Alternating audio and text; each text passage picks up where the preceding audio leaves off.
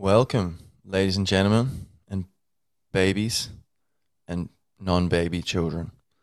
So, uh, speaking of babies, we're going to talk about sex and sexuality. So, you know, just going to give a few thoughts about it.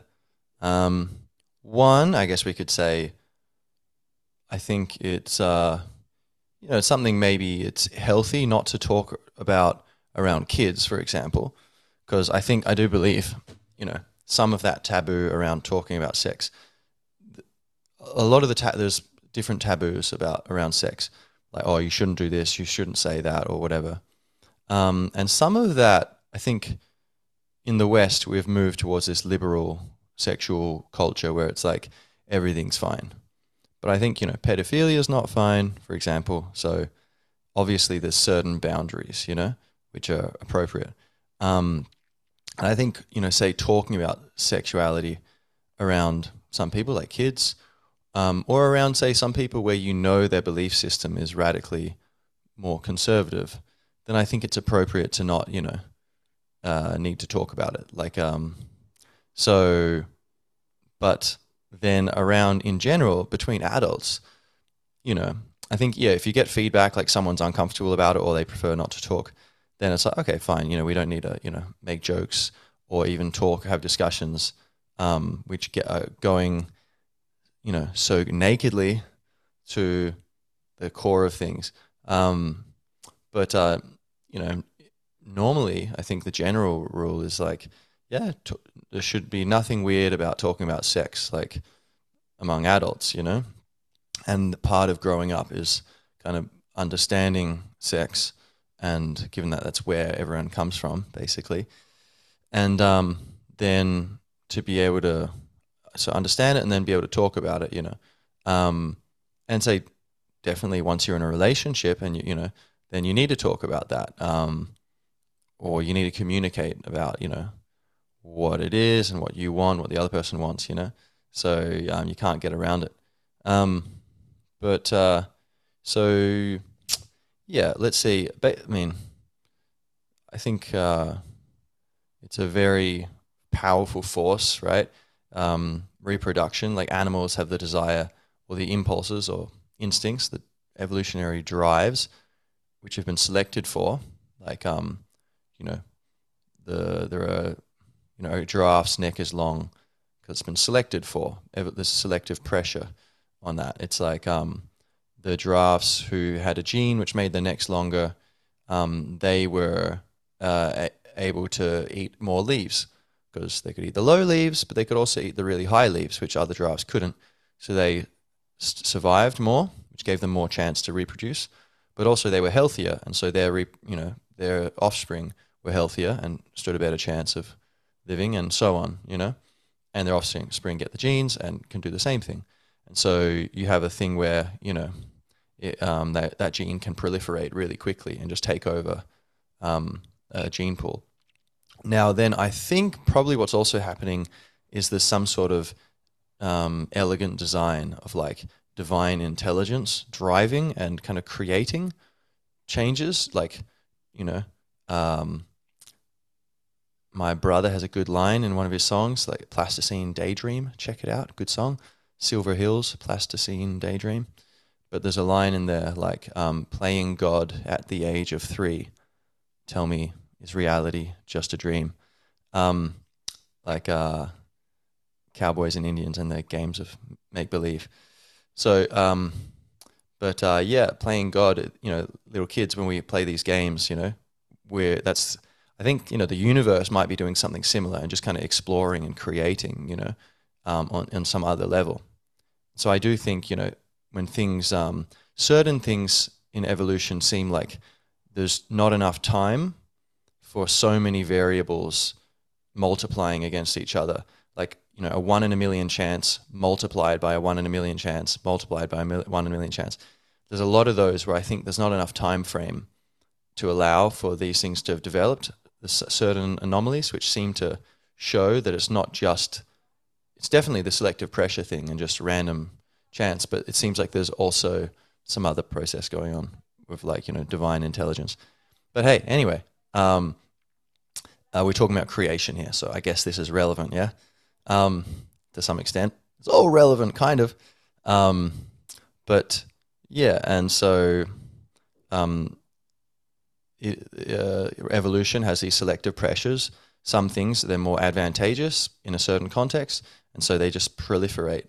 Um, and um, but these drives, which have been found to be useful for organisms flourishing, there's survival, like self-preservation, and then there's reproduction. You want to, you know, um, create more of you, which is basically survival in a longer sense. Okay, personal survival, no, you're gonna have personal death, but um, family survival, lineage survival, yeah, you can have that.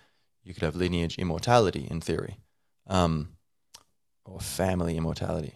Um, and so, um, and then also, you know, like say, uh, en- conservation of energy, which, you know, animals and beings seem to try to, and nature in general, just the path of least resistance, you know, like lightning goes through the path where it can flow most efficiently. Um, and so, but anyway, we have these drives, and sex is, you know, reproduction, right? So it's very deep.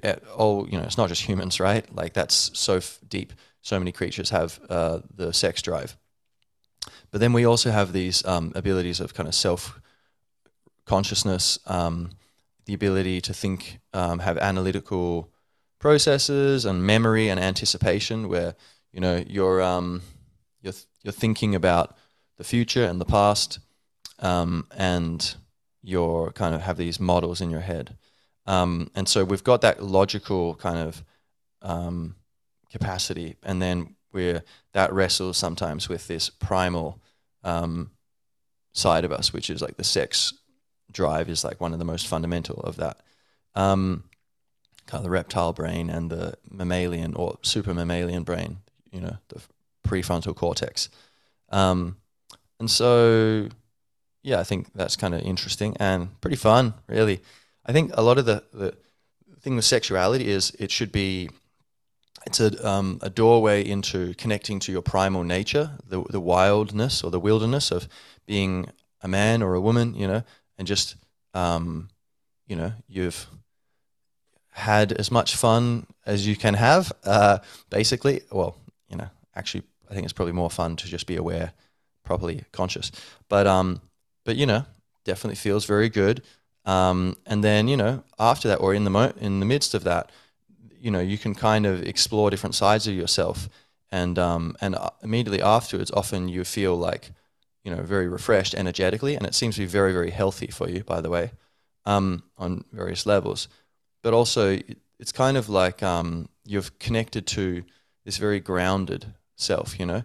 No one is like or you know if there's been a good connection there then um, you you just feel very comfortable in your own skin, you know, um, and then and then maybe you know you get more neurotic over time, and then again have sex and kind of brings you down to earth, you know, um, and so I think a lot of the, the goal is to use sexuality and as a gateway into our, the primal nature, our primal nature, and if you use it properly, like tantra, kind of, you can go really deep into um, spiritual kind of awareness and oneness with the, your partner, you know, kind of understanding like, oh, we're two branches on the same tree, and to experience yourself as the tree, you know, um, or you know, as God, as the universe.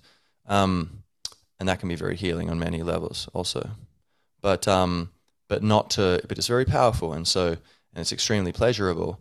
And so it's very dangerous um, if you're not, if you don't have the right approach to it, where you can it can people who are otherwise very empathetic and kind and reasonable, you know, if they have the opportunity for sexual pleasure, um, they or even if they don't have the opportunity, but they want the you know they can see it dangled in front of them, it can cause them to kind of do pretty bad um, selfish things, and you know whether it's making someone uncomfortable or kind of damaging relationships or being dishonest and violating their own principles and so you've got that logical mind wrestling with the primal kind of reptilian brain.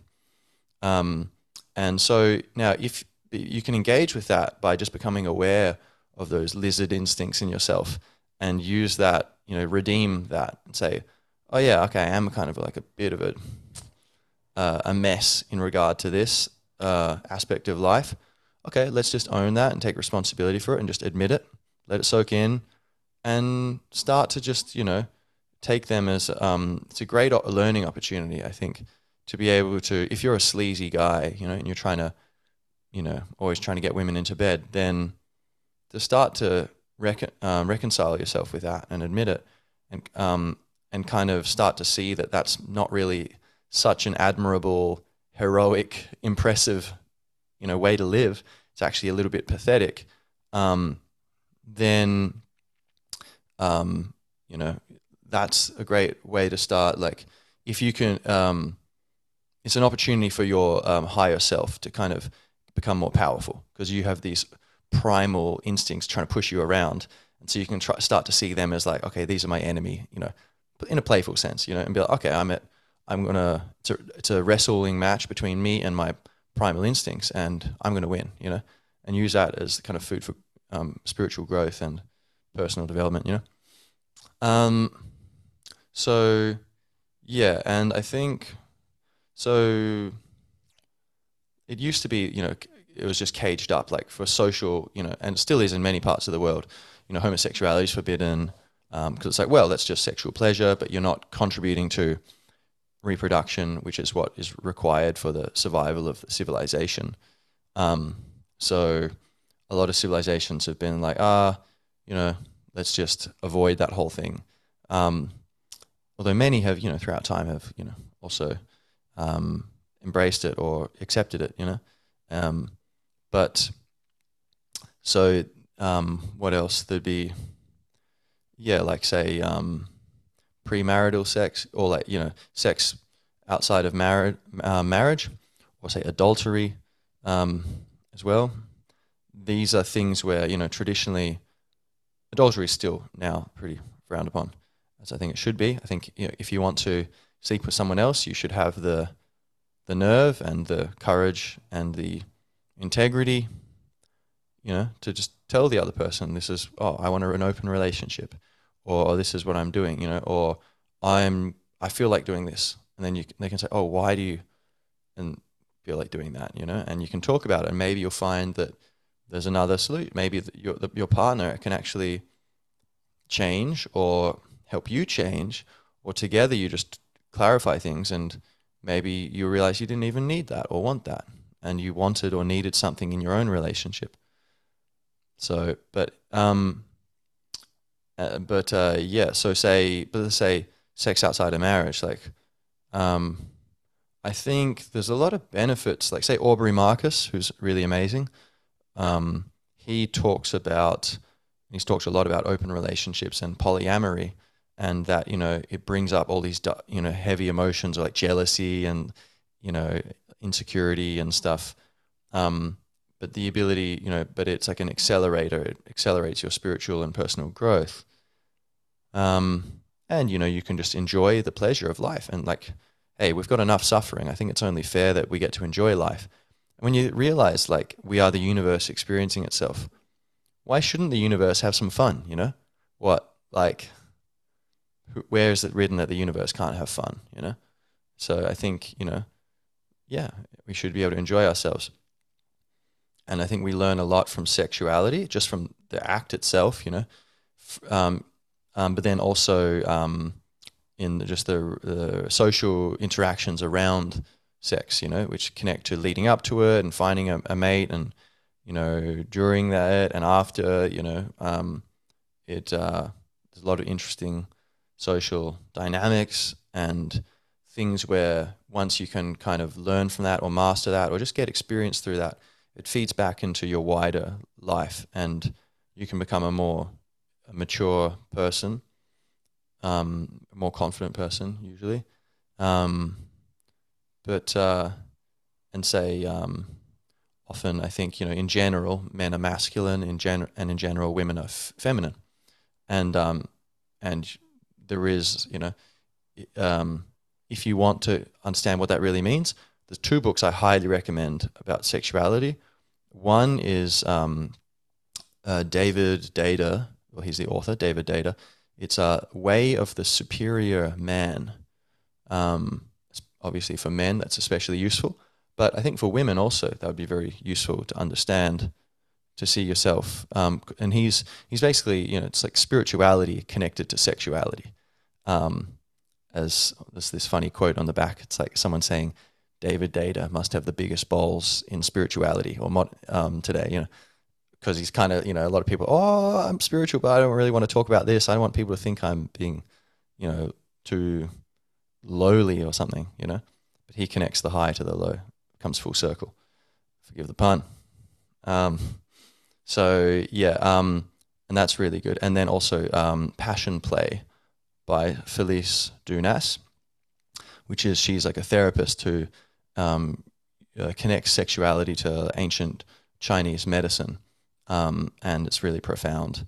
A lot of the stuff in that, um, and there's like you know practical exercises and things in both of these, but um, but a lot of it's about kind of communication and um, dynamics. But in general, so the, the masculine, you know, is the assertive, giving force. Um, the feminine is the receptive, open force. You know, um, that kind of so the masculine leads, the feminine holds. You know, there's kind of these two sides of the coin in so many aspects of life. It's very interesting, kind of like a, a polarity or a spectrum, a continuum, and the masculine and the feminine are kind of the opposite sides. And it's very so. I think you can explore that a lot through sexuality, and say for men through sexuality, you can come up against your own lack of masculinity, um, or your own you know excess of masculinity, and um, you can come to find a place of better balance um, through those experiences um, and you know like role playing, being able to you know you might have to inhabit a, a certain character to kind of do what you know you, you, want or what your partner wants, you know, or you might just say, oh, we're in the moment, let's just you know do this. Um, but then that might open a doorway to an authentic aspect of yourself which you weren't yet in touch with. So, um, but and so yeah, that can be a very a great learning thing. Um, to kind of you know become more feminine or become more masculine, whatever is uh, required or feels appropriate, you know, to, in each person's case, to find that kind of golden zone. Um, but uh, yeah, um, so premarital sex or sex outside of marriage, there's a lot of benefit to that. And say Aubrey Marcus saying, like, yeah, you know, it's uh, very um, good and you know it shouldn't be taboo. Um, and I agree, but I also see value in what Jordan Peterson would say, which is the whole kind of idea that the whole sexual revolution has been um, actually pretty tragic in many ways. And so, say the, the birth control pill, allowing women to have sex without, you know, much risk of pregnancy. Um, there's that, and then there's the divorce laws, liberalization of that, where, um, uh, you know, people can kind of get divorced. It's not such a big deal. Of course, it's pretty intense, but nowhere near like it used to be. Um, and so, you know, in America, like half of American um, marriages uh, end in divorce, um, and that that's pretty heavy on kids. You know, like I grew up, um, I was a, a baby when my parents got divorced, and that generated. I came to find like through as I grew older, I realized I hadn't been aware of it, but there was a lot of trauma from that, you know, and um, kind of like unconscious heartache, um, which made me more evolved and stronger overall.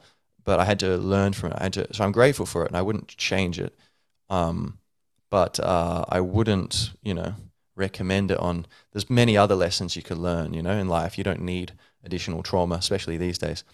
Um, but you know, I like to be practical. Like Jocko Willink says, extreme ownership Just you know take ownership of everything that, that work with what you've got you know um, but uh, and so I think um, you know more divorce and um, uh, you know birth control pill allowing you know more sexuality of women to kind of go and just enjoy sexual relationships with no prospect of or little prospect of um, or maybe just no thinking about um, long-term relationship with the person um, obviously, like we said, just for the reasons mentioned already, that can be very good in ways um, of helping people evolve and learn things and just enjoy life.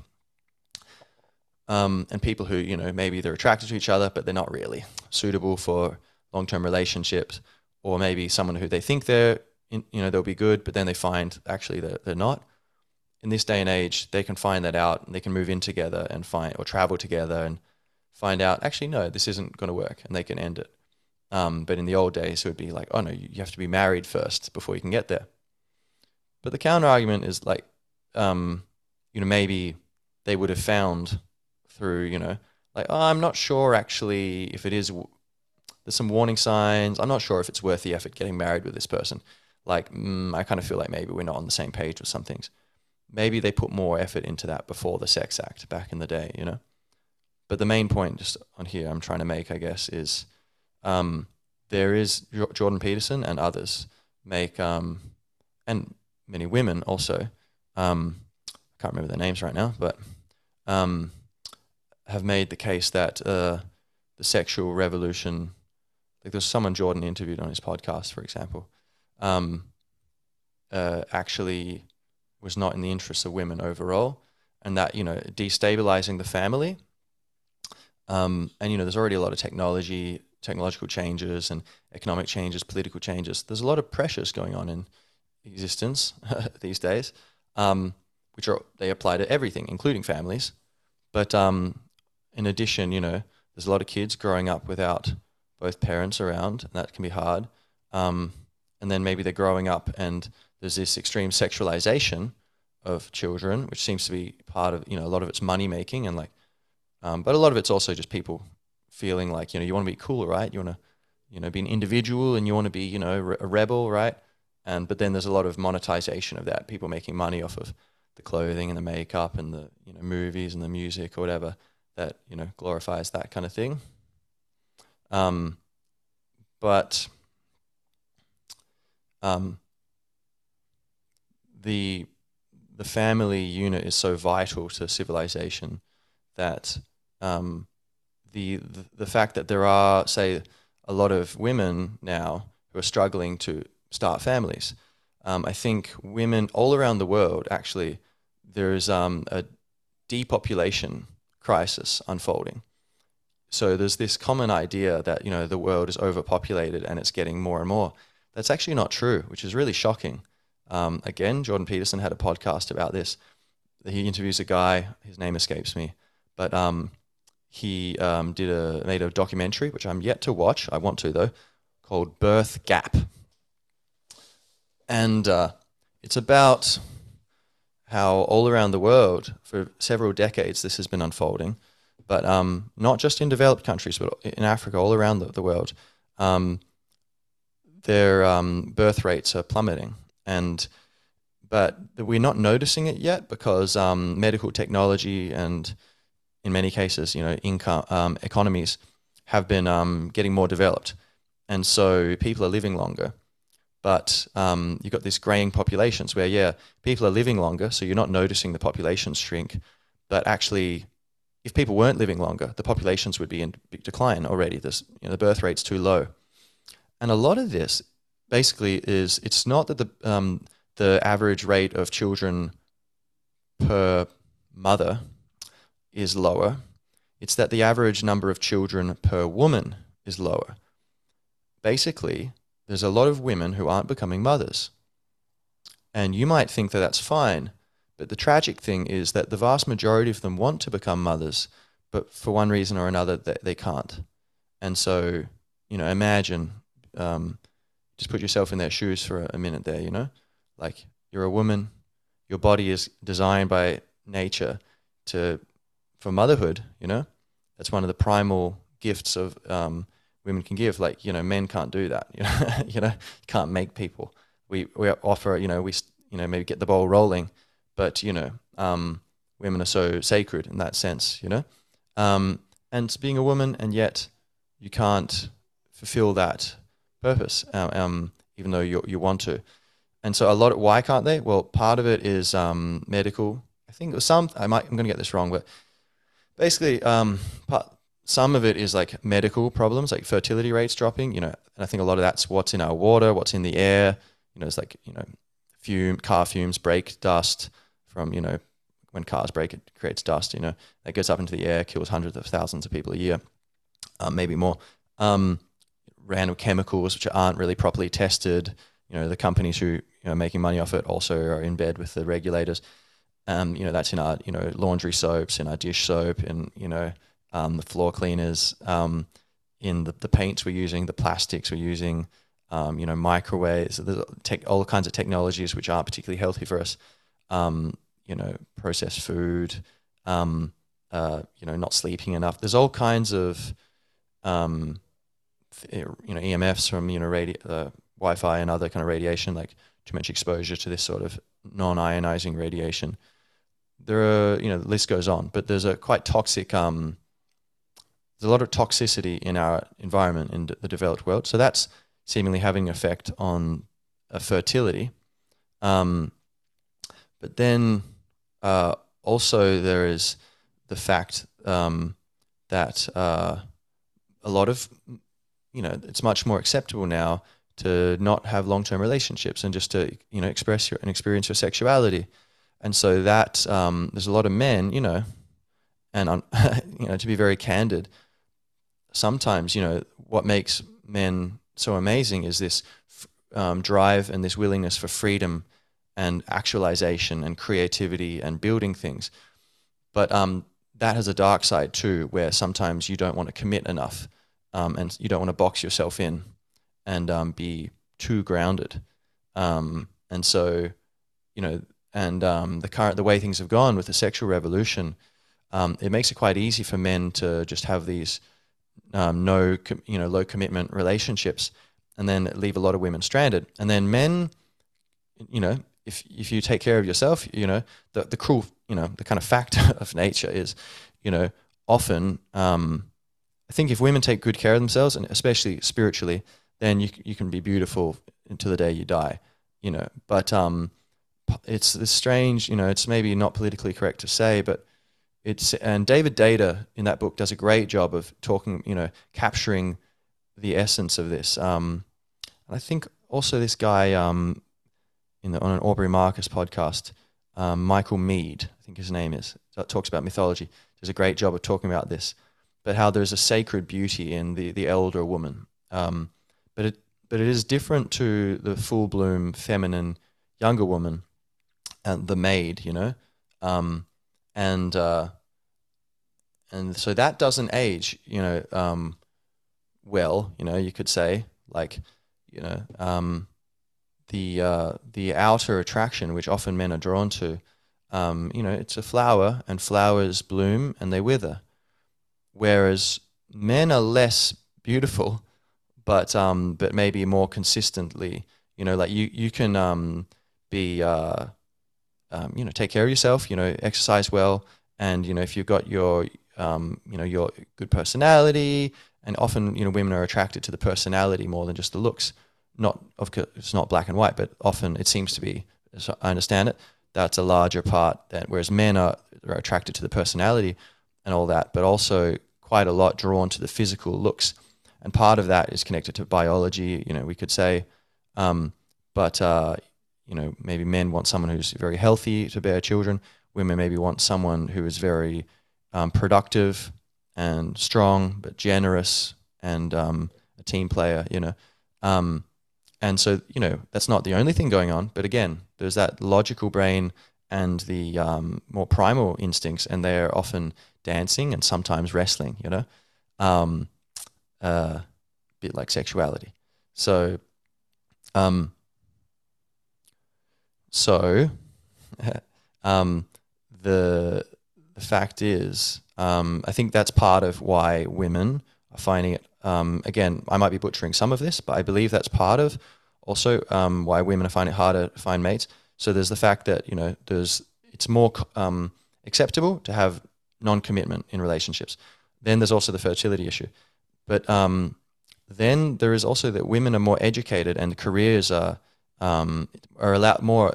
It's a beautiful thing, right? Obviously, um, that women are able to off contribute to society and um, and just you know um, experience the fulfillment of professional advancement and creativity um, and kind of building things and doing traditionally masculine things of kind of just building and um, operating society physically and in terms of institutions and you know economics and all this stuff. And so women are becoming much you know um, the outperforming men in education, um, out and uh, doing very well um, in you know like uh, the, uh, the professional world.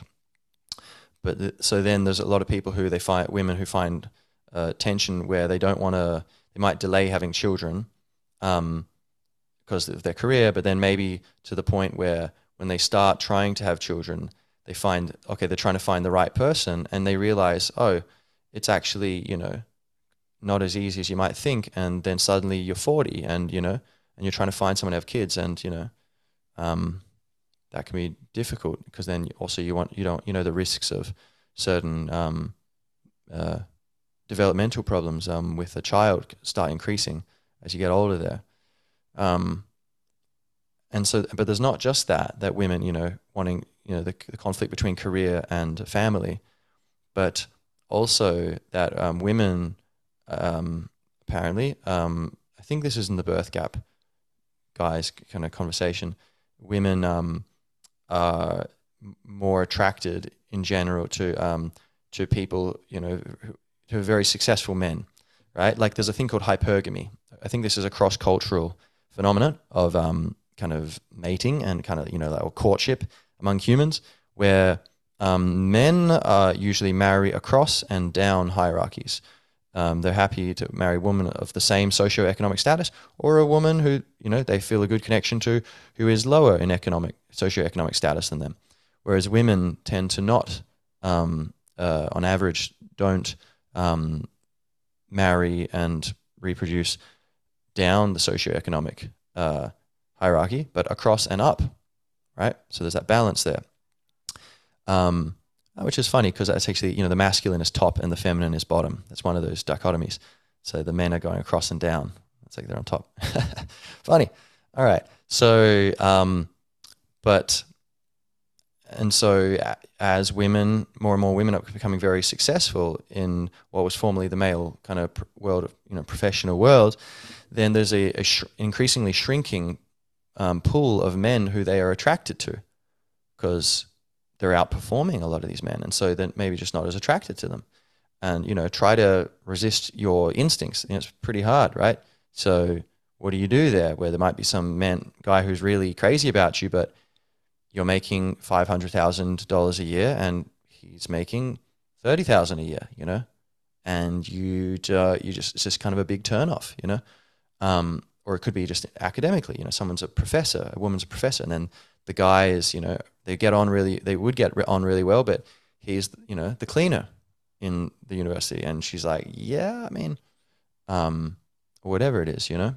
So I think that's another aspect. Anyway, so zooming back from that tangent, um, apparently the age of 30, something like some huge number of women at the age of 30 who want to have children aren't having children. Um, and so that's one aspect of the whole sexuality topic, you know, is that um, there's a lot of families that civilization requires to continue to, you know, so we can, even if you think, ah, don't be so serious, I just want to hang out and have fun. You, you can only hang out and have fun because other people have maintained civilization. And don't we want people to be able to hang out and t- have fun 300 years from now?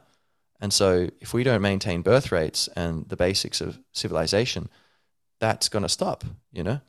And, you know, in Detroit, for example, you can see when uh, you know, the automobile industry vanished because they kind of, you know, big corporations took it off to China to make more money for themselves, but, you know, at the expense of the society. Um, and then, um, and there's, or I guess maybe before that, there was already um, some rioting. And so, you know, there come some, a lot of, I think, um, I don't know the details, but there's a lot of the middle class left at some point in the 60s, I think. Um, but anyway, you had the uh, and then after the you know the um, you had um, the subprime mortgage crisis thing and on and on. But basically, Detroit kind of descended into um, bankruptcy and ruin, and there were whole neighborhoods where only ten percent of the houses uh, were still full, and so you know the municipality, like the government, they can't afford to supply buses, electricity, water, etc. So you can't just think, oh, that's fine, we can just have less people, because it's like, well, you know services get disrupted, and then you know there's more crime, there's vandalism, um, can get very dangerous. Um, and so imagine that on like a kind of international scale, you know, not so good, you know. Um, and just look at you know one crazy guy in you know Bavaria um, chanting Sieg Heil, you know, that can spread over a very very large area if it catches the right momentum.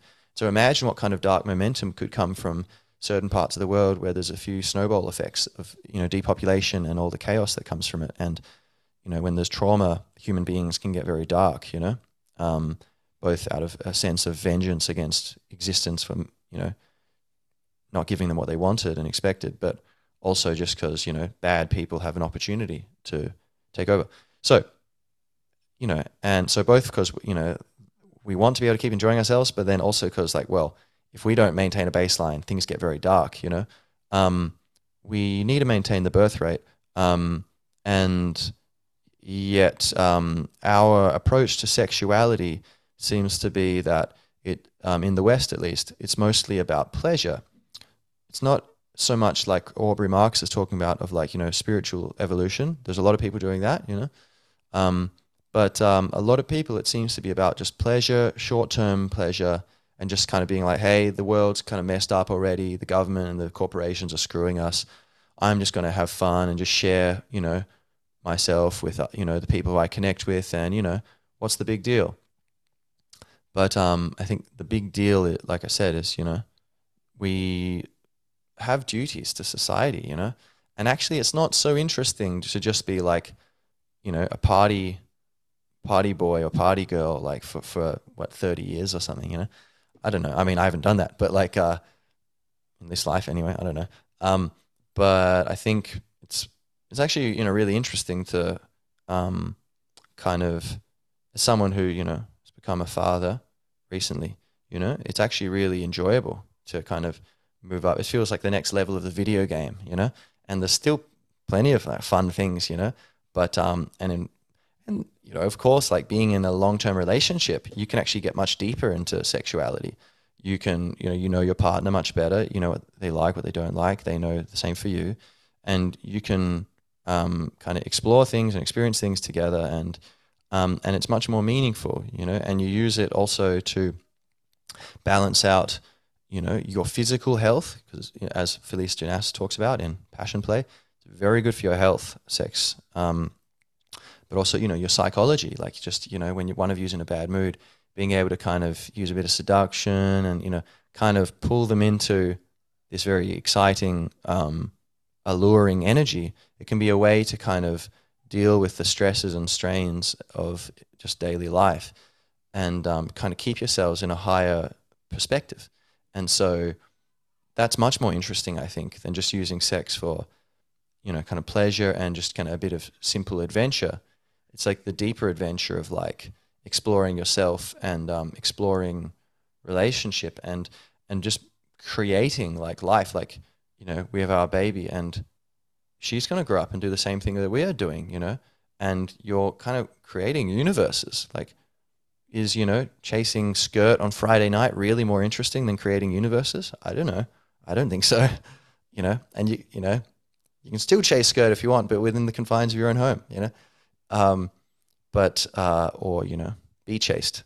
Um, but uh, so yeah, I think um, basically what I'm getting at is I think sexuality um, very powerful primal thing, and um, course it's wonderful, but it does, um, and we should be able to share ourselves. You know, volun if it's mutually consensual, then however we want.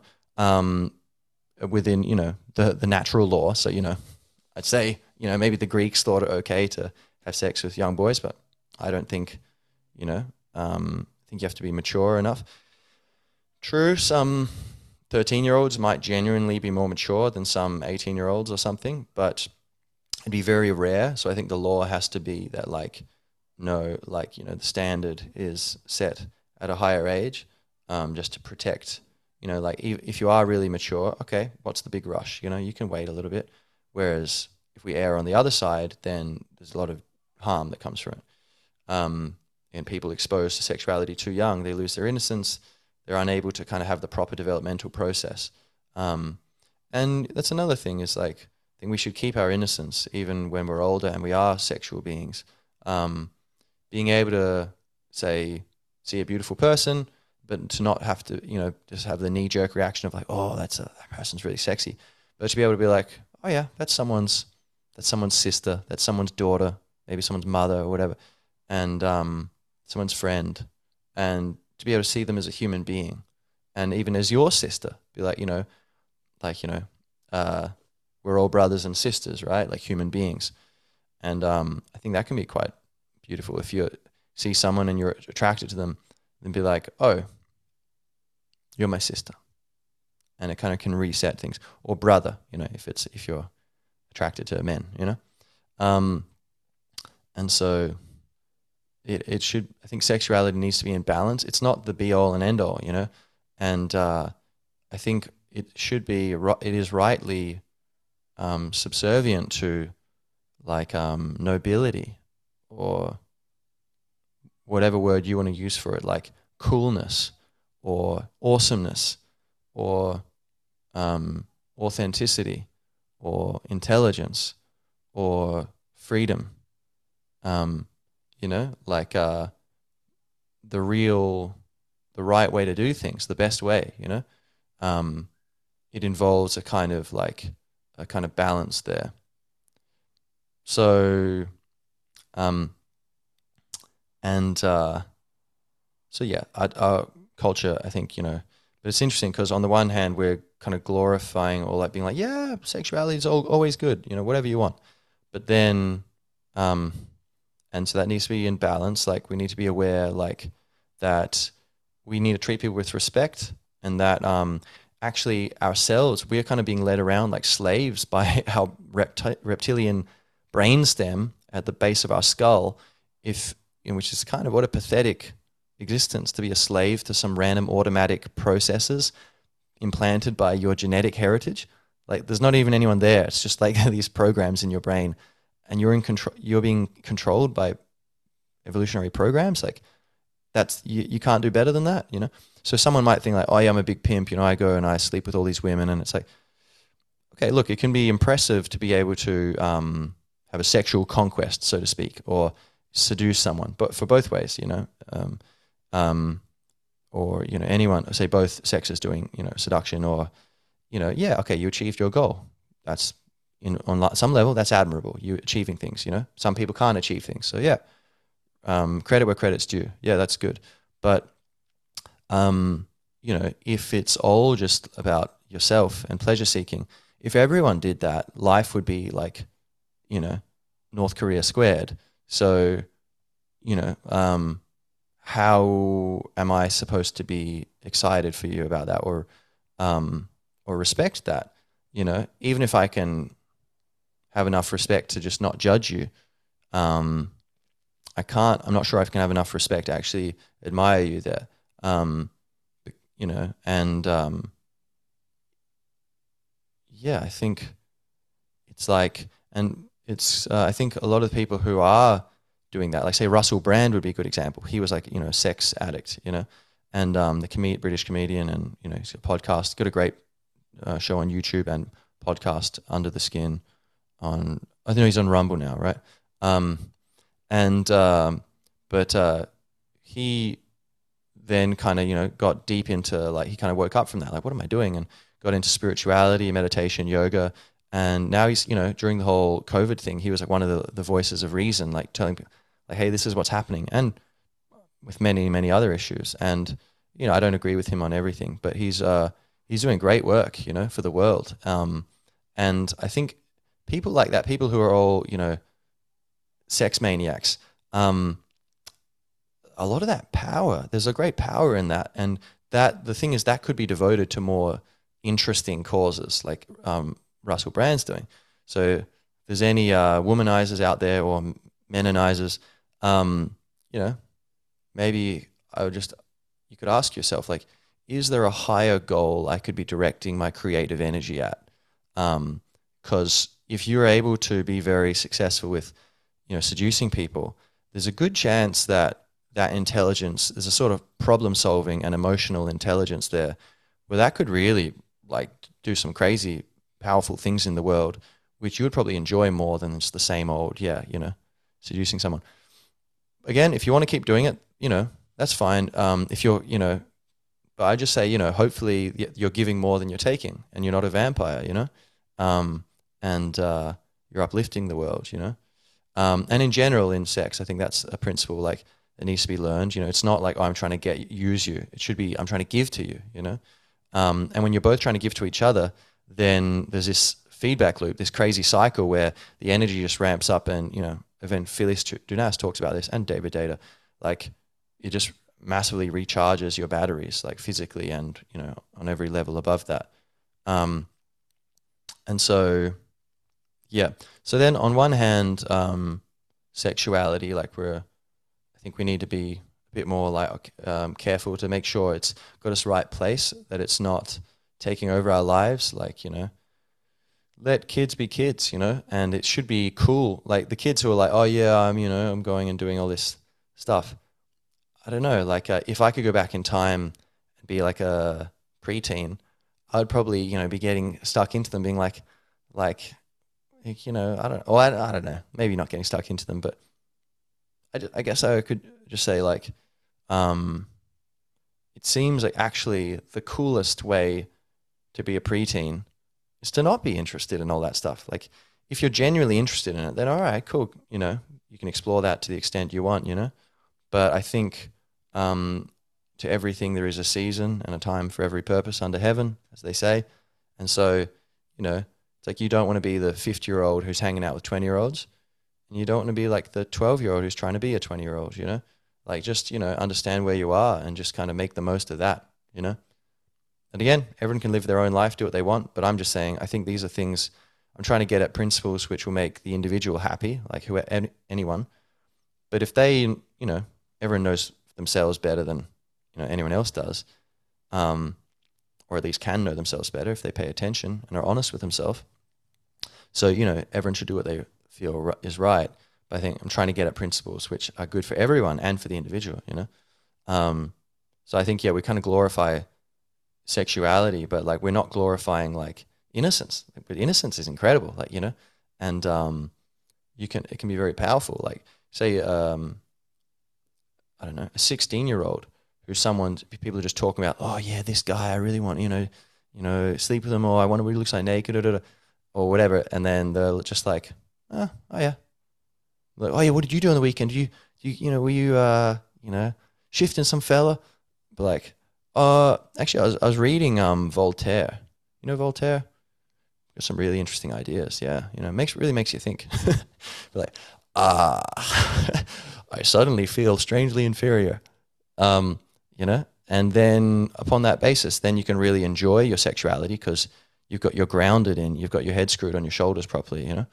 Um, but again, everyone evolves, you know, and develops a different timeline, so that's fine.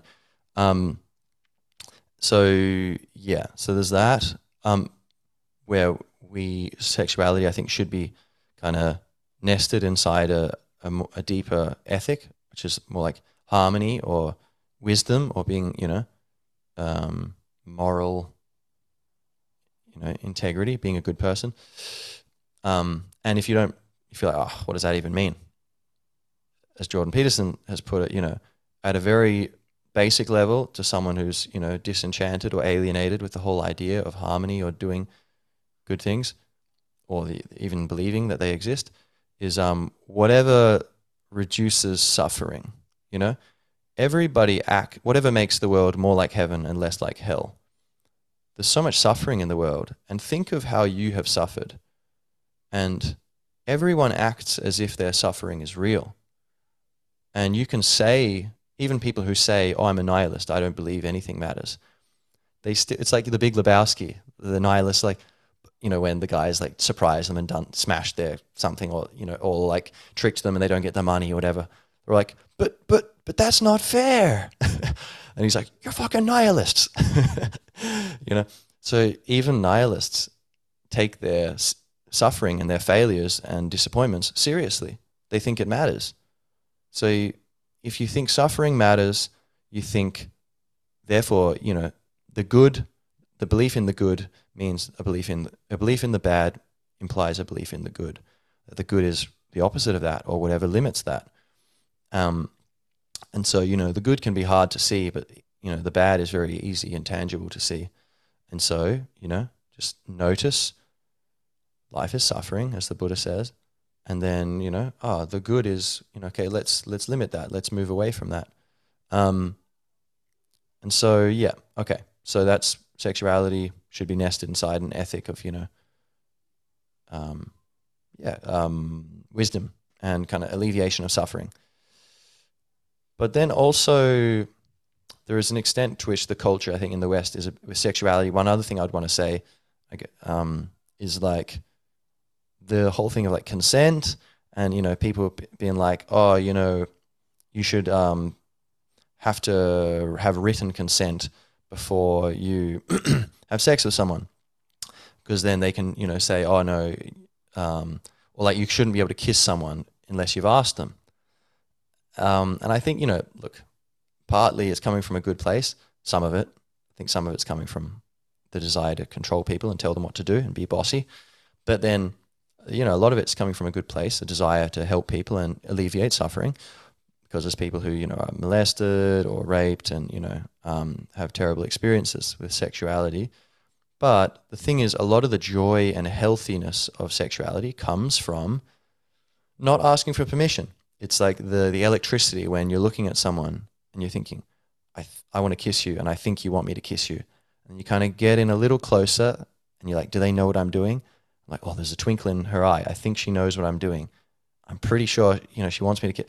And there's a certain leap of faith when you lean forward, and there's a bit of a dance where you lean forward a bit, they lean forward a bit, and you, and even with your words, you might you flirt a little bit, but you make it subtle enough so that there's plausible deniability. If they like kind of close up, you can be like pretend like they've must misunderstood you, and they won't know enough. They're, they're not inside your head, so they can't prove otherwise.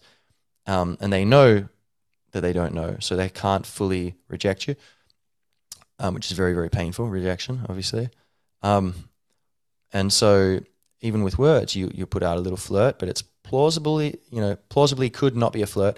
And then, and then you can just flirt very obviously as well. But often what happens is, you know, there's a little bit, but it's not totally obvious. And then the other person reciprocates and they do the same thing where it's not totally obvious. And then you're like, ooh, I think they are flirting back. And then you flirt again, maybe a little bit more just to test the waters. So you, instead of just jumping straight to kissing, you're kind of jump doing smaller increments. Um, and then if they reciprocate again, it gets to a point where you're like, okay, there's enough feedback where it seems pretty likely they're into it, but there's a certain point where it's a leap of faith, and you know it's like dancing. You step on each other's feet sometimes, but the the core issue should shouldn't be like you know is there consent or you know did you did you ask for consent? It should be are you coming from a place of giving and um, respect. Um, are you coming from a place of respect and harmony? Um, if you're genuinely not trying to use someone, but you're trying to see, oh, I, um, you're trying to engage in mutually beneficial, mutually voluntary exchanges of giving, then that's a beautiful thing. And a lot of the magic comes from not talking about it, just it just being a physical thing, the primalness of it, you know. And so I think we don't get rid of that or like make that illegal or something, you know. But so it should just be more focused on teaching the kids to be more respectful and to kind of I think allowing them to be innocent longer would probably going to help them be more respectful and more mature in their sexuality.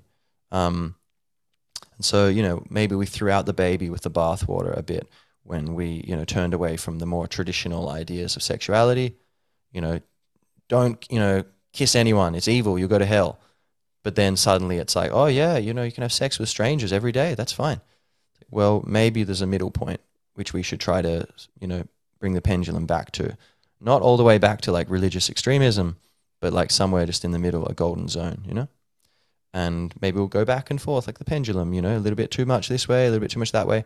But we know the right direction is back where we came from, right? I think. Um, but we know it's not all the way back, but we just go back, back, and then a certain point, you know, try to feel it out, you know, much like sexuality, just sense our way forward. Um, what else? Anything else important to say here? Um, I think yeah, talking about sexuality with like kids is, is very important. Like sex ed, you know, I learned like, oh yeah, this is you know contraception. This is you know, how effective they are. These are STDs. Aren't they scary? There was nothing about okay, how to talk to the opposite sex, or you know, and maybe um, you could do you know a blind you know like a thing like okay, if you w- want to, you can let the teacher know. What okay, we don't get details, but like I don't know if it would be teachers or fam- ideally this would be families doing it. I think, but um, but because you know your children better um and what you want them to have there, but basically being like um, okay, look, this is how to engage with you know um someone you're interested in romantically. These are the problems. These you're going to be afraid of rejection. You're going to be afraid of this. But say I had an experience once where like I really really was into someone and I think she was really into me. Um, but uh, and we were like, you know, like uh, you know, in a pub together, sitting really close, and it was all like very all sparks flying, very exciting. But I was just waiting for the right moment, waiting for the right moment, and then in the end, it was like, all right, it was like, oh, time to go home, and I didn't do anything, you know, and I just like. Uh, I was like, the, the moment didn't come, you know.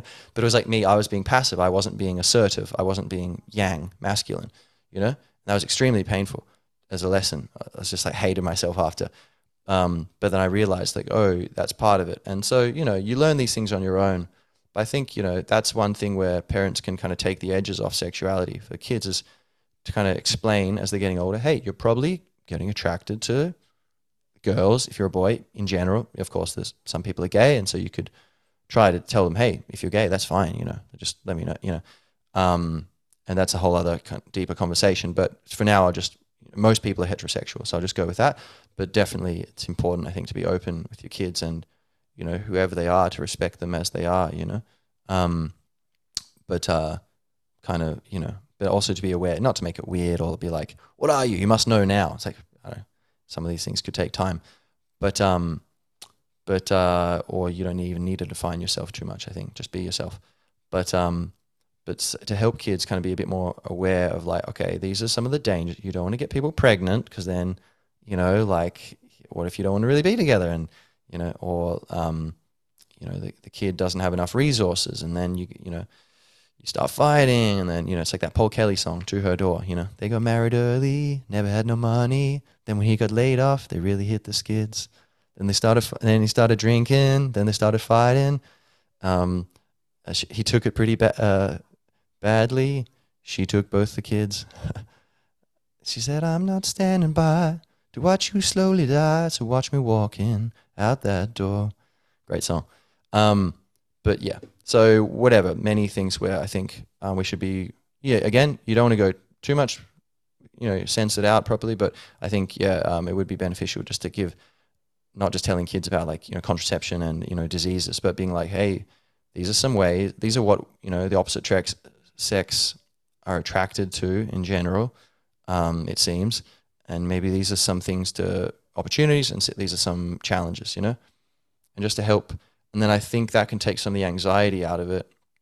And a big, big part of that needs to be respect and understanding. When in doubt, do nothing, you know? But, um, you know, err on the side of just, you know, friendship or something, you know? Um, but anyway, so sexuality um, anything else to mention at this juncture? Hmm.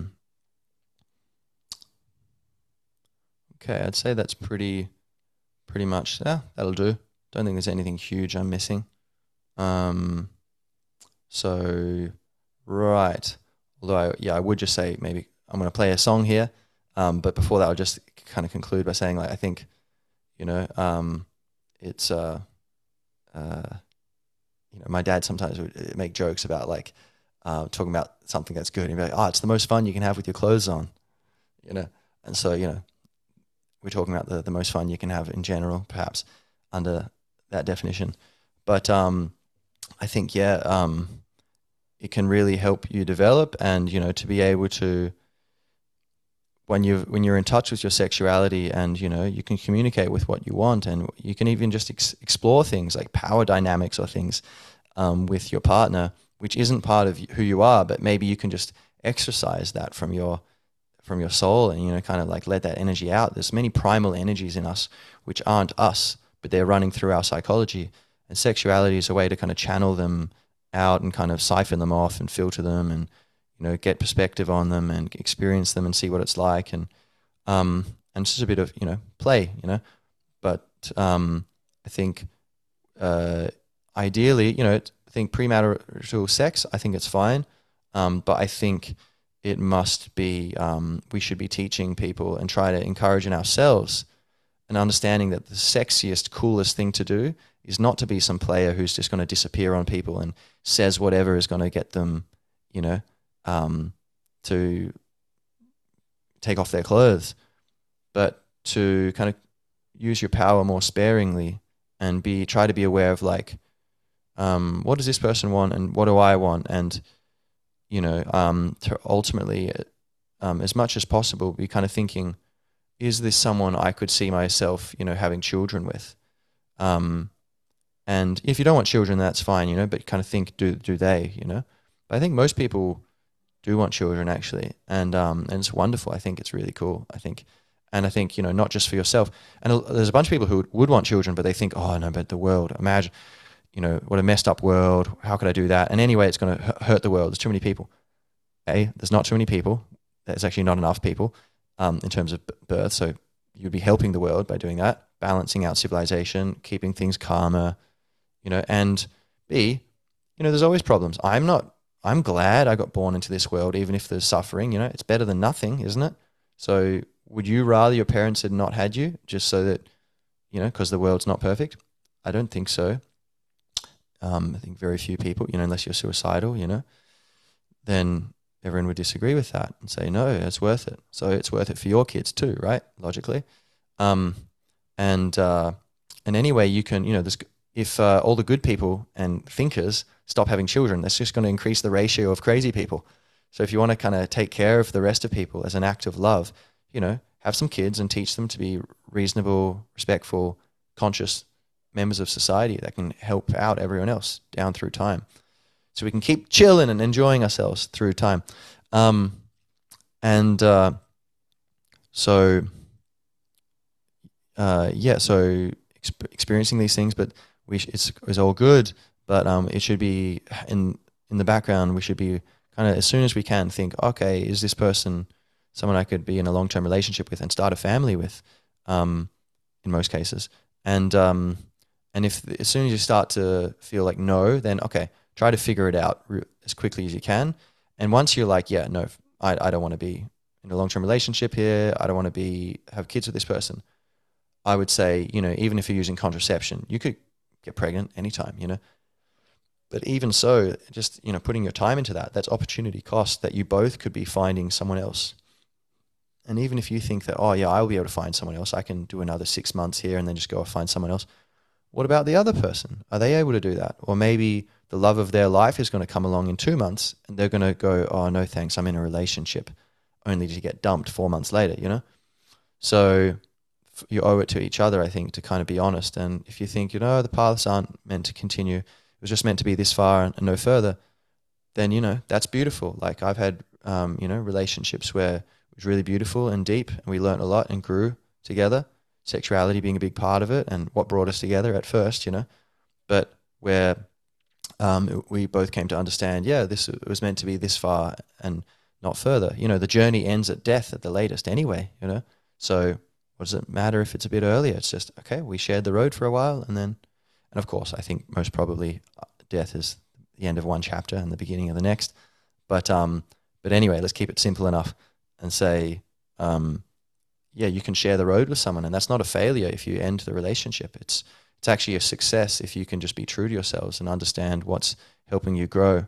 Um, and so, um, if you realize you're not meant to be together, then okay, Godspeed, and kind of you know um, gently, although it'd be painful, it's like a you know medicine. It can be bitter, but it's healthy, and you're gonna feel it's gonna be sweeter in the long term. You know. And uh, so and then you can go find better relationships or relationships where it's just you you know you're more you connect better you're more in resonance you know it's not a judgment on the other necessarily you know um, it can just mean you know it's not um, uh, you know we're not similar enough, or we're or we're too similar, you know, or the ways in which we're similar, the ways in which we're different, don't quite connect. Whatever it is, the the connection, the chemistry, it's not quite right. Um, so let's move on. And so sexuality is all good, but I think it does need to be subservient to relationship um, in general and kind of emotion and just meaning and um, kind of yeah a higher perspective of self-realization and you know expression of your potential in the world which is much bigger than just an animal right you're a human being so you know um, and uh, i think yeah so individually we can do that and we can try to encourage each other as a society to be able to enjoy the primal wilderness and power and insanity of sex but then um, also balance it within um, the arms of emotion and um, empathy and uh, ethics. Yeah. So, um, right, that's enough for now. I want to play uh, The Book of Love uh, by uh, The Magnetic Fields from their album uh, 69 Love Songs. It's like a three side album with uh, 13 songs on each side. Really good. Um, um, another great song from it is, I think, Absolutely Cuckoo or something. Um, incredible. But this one, here we go.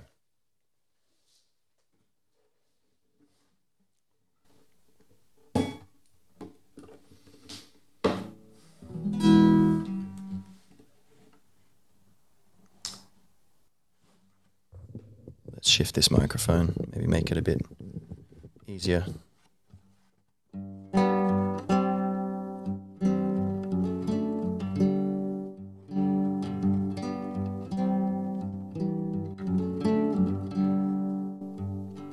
The book of love is long and boring.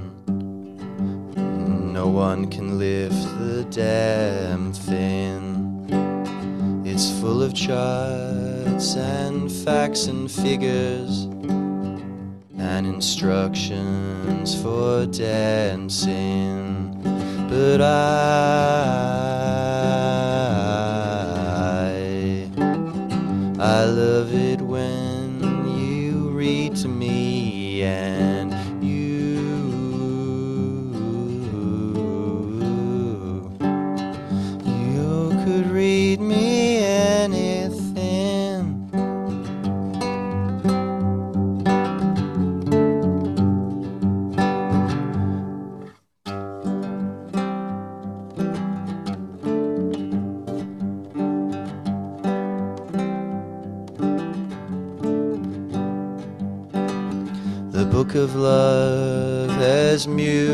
in it. In fact, that's where music comes from. And some of it's just transcendental, and some of it's just really dumb. But I,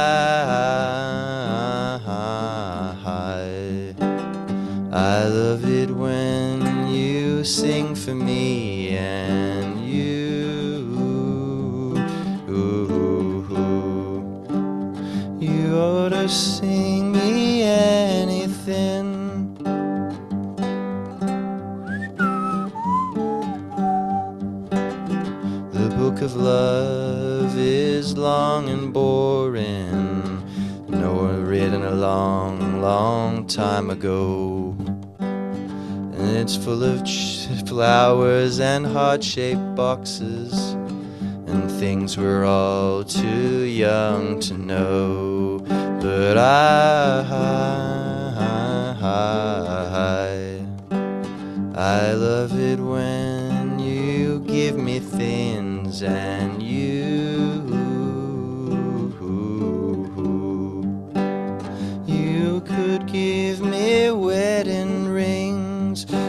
sky.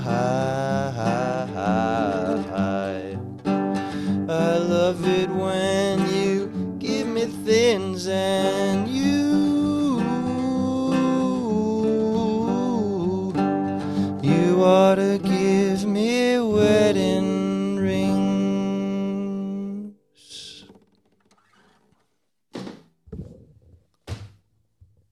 One more thing I would say about sex, I guess, is that much like music, you know, sometimes it's out of tune, sometimes your voice isn't perfectly in key. Um, sometimes your mind starts thinking like, "Oh, am I singing the song okay?"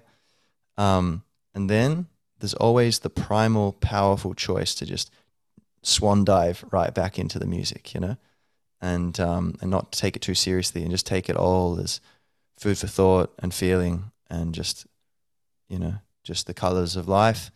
And so, um, yeah, and uh, so I invite you to enjoy the gift of your God given sexuality and to embrace that as one chakra of seven and, you know, to know that it's by no means the only part of yourself, but it is part of yourself. And if you can learn to express it um, in harmony and not to be deterred by people who are too extreme one way or the other, then um, yeah, you will be more in tune as a person and make more beautiful soul music through your actions and your choices and what you create in this life. So um, that's it. That's my thoughts on sex or sexuality. And uh, thanks for listening and uh, enjoy.